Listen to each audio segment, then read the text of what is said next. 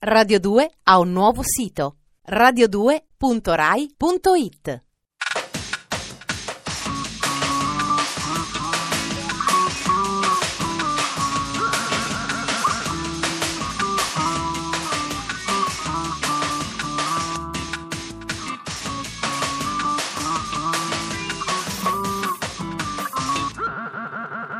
Dispenser. Buonasera a tutti, benvenuti a Dispenser, distributore automatico di stimoli quotidiani. Anche questa sera la magnificenza delle onde di Radio 2 vi invita, come Walter Zenga, a rilasciare i vostri muscoli in attesa di stimoli elettrotonificanti, senza dubbio salutari.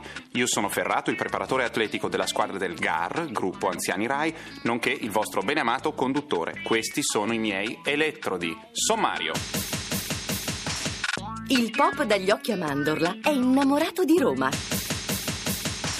Amore mio infinito, quando un cannibale parla di sentimenti. La musica celeste di Dante Alighieri al servizio della corona britannica. È vero che da qualche tempo la musica pop giapponese passa indenne tra le critiche, solo per tutte le sue vocali tirate, per le espressioni sorridenti delle cantanti, solo perché in sostanza è pop giapponese. Vedere un giapponese che canta è di per sé un'esperienza eccitante. Eppure da Shibuya, il quartiere di Tokyo dove questa dance scanzonata e un po' stupidina viene prodotta, forse arrivano ancora suoni che sollazzano la mente tanto da meritare ancora i nostri ancheggiamenti.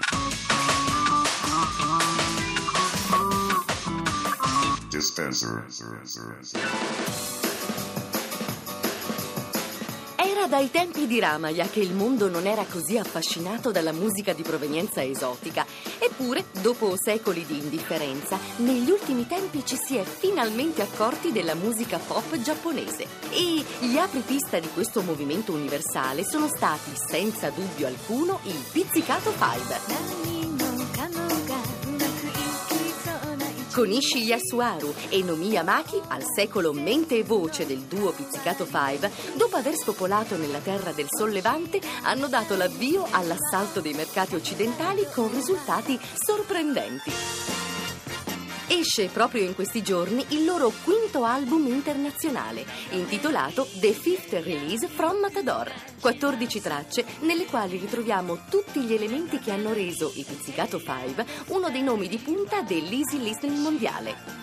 Echi di pop inglese e francese anni 60, una ventata di ritmi dance, una spruzzatina di jazz, mischiati con una disinvoltura tutta nipponica e ciliegina sulla torta, testi di un'ingenuità esaltante, almeno a giudicare dalla traduzione inglese. Viviamo in una camera con vista, bei vestiti, bei mobili, un peluche e un frigo grande. Cantano in Room with a View, mentre in Serial Stories dicono senza vergogna, un giorno diventeremo vecchi ma ci ameremo ancora e vivremo ogni giorno felicemente. Sembra Albano e Romina. Pizzicato Five hanno spesso dichiarato di adorare l'Italia e le foto del libricino che accompagna l'album sono tutte di ambientazione romana e proprio a Roma dedicano un gioioso pezzo strumentale del disco. Nelle altre tracce l'album spazia dalle sonorità dance di Darling of Discotheque alle atmosfere melodiche di Wild Strawberries sino alle stralunate variazioni pop di Tutu pour ma chérie. La critica italiana ha accolto con una certa freddezza questo nuovo album, dichiarando che i Pizzicato Five cominciano a mostrare la corda e che rischiano di trasformare la loro originale ricetta in un trito cliché.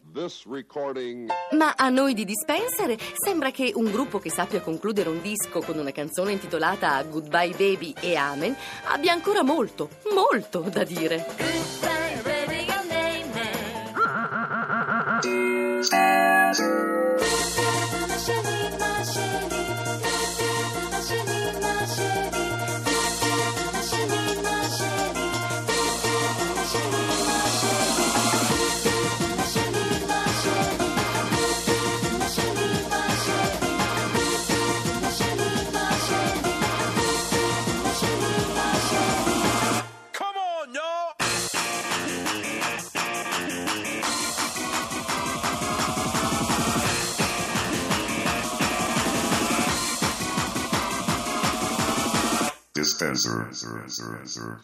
Varese, vero punto cruciale della disperazione universale. Oltre ad aver dato i natali al sottoscritto, è anche la città di questo scrittore mangiatore di carne umana. Più precisamente, Aldo Nove è di Vigiù, paese famoso in tutta Italia per il film I pompieri di Vigiù, con, tra gli altri, Ave Ninchi, Silvana Pampanini, il principe Antonio De Curtis in arte Totò, Nino Taranto e Isa Barzizza. Capirete che con ambasciatori del genere uno finisce a scrivere racconti e romanzi fatti di gustosa carne umana.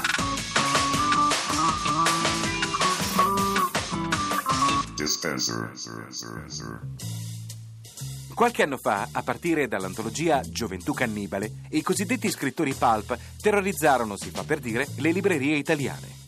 Come accade ultimamente, non si trattava di un vero e proprio movimento letterario, ma di un'operazione di marketing delle case editrici.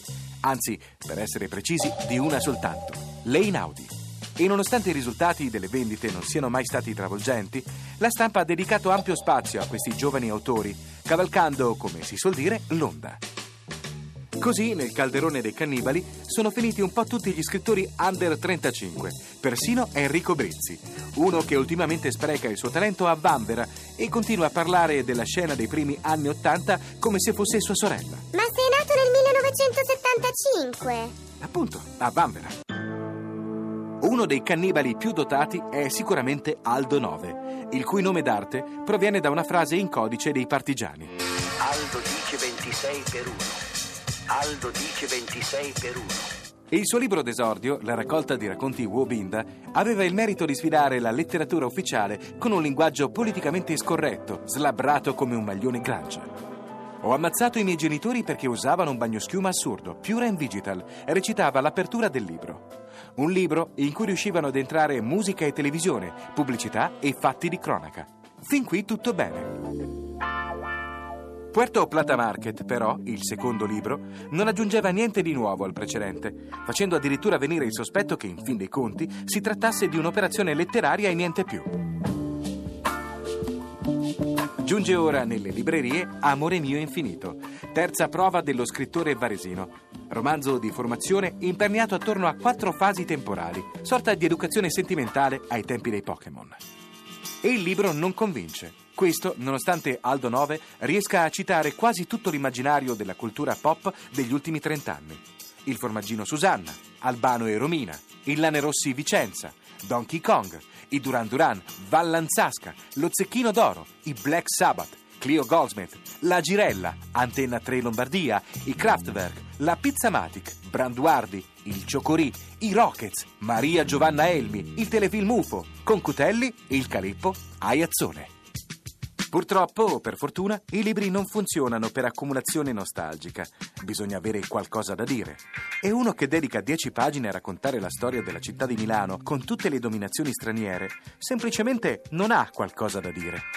In più, caro Aldo Nove, la prossima volta ti preghiamo di scrivere correttamente il nome di Ian Curtis. È con la I, non con la J. È poca cosa, certo, ma noi fan dei Johnny Vision ci teniamo. Anche più che al formaggino Susanna.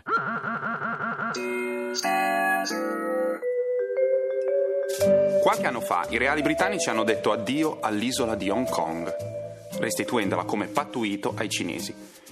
Il principe Carlo e Elisabetta d'Inghilterra sul ponte della nave di reale rappresentanza che sventolano fazzoletti e le truppe cinesi che aspettano solo che quelli con gli occhi a palla se ne vadano per prendere possesso dell'isola. Se avessi dovuto scegliere una colonna sonora leggera, non avrei avuto dubbi. I Divine Comedy sono un gruppo, in realtà si tratta di una persona sola, che si riconosce alla prima nota. Prima di tutto si capisce subito che è musica britannica, ma non è Britpop. Fin dal nome dantesco, questo è un gruppo più sofisticato, più retro e più orgogliosamente isolano. Come dire, pop monarchico. Se un giorno i reali britannici verranno destituiti per volere dei loro stessi sudditi, forse la colonna sonora adatta sarebbe questa: The Divine Comedy, We Took Your Daddy's Car.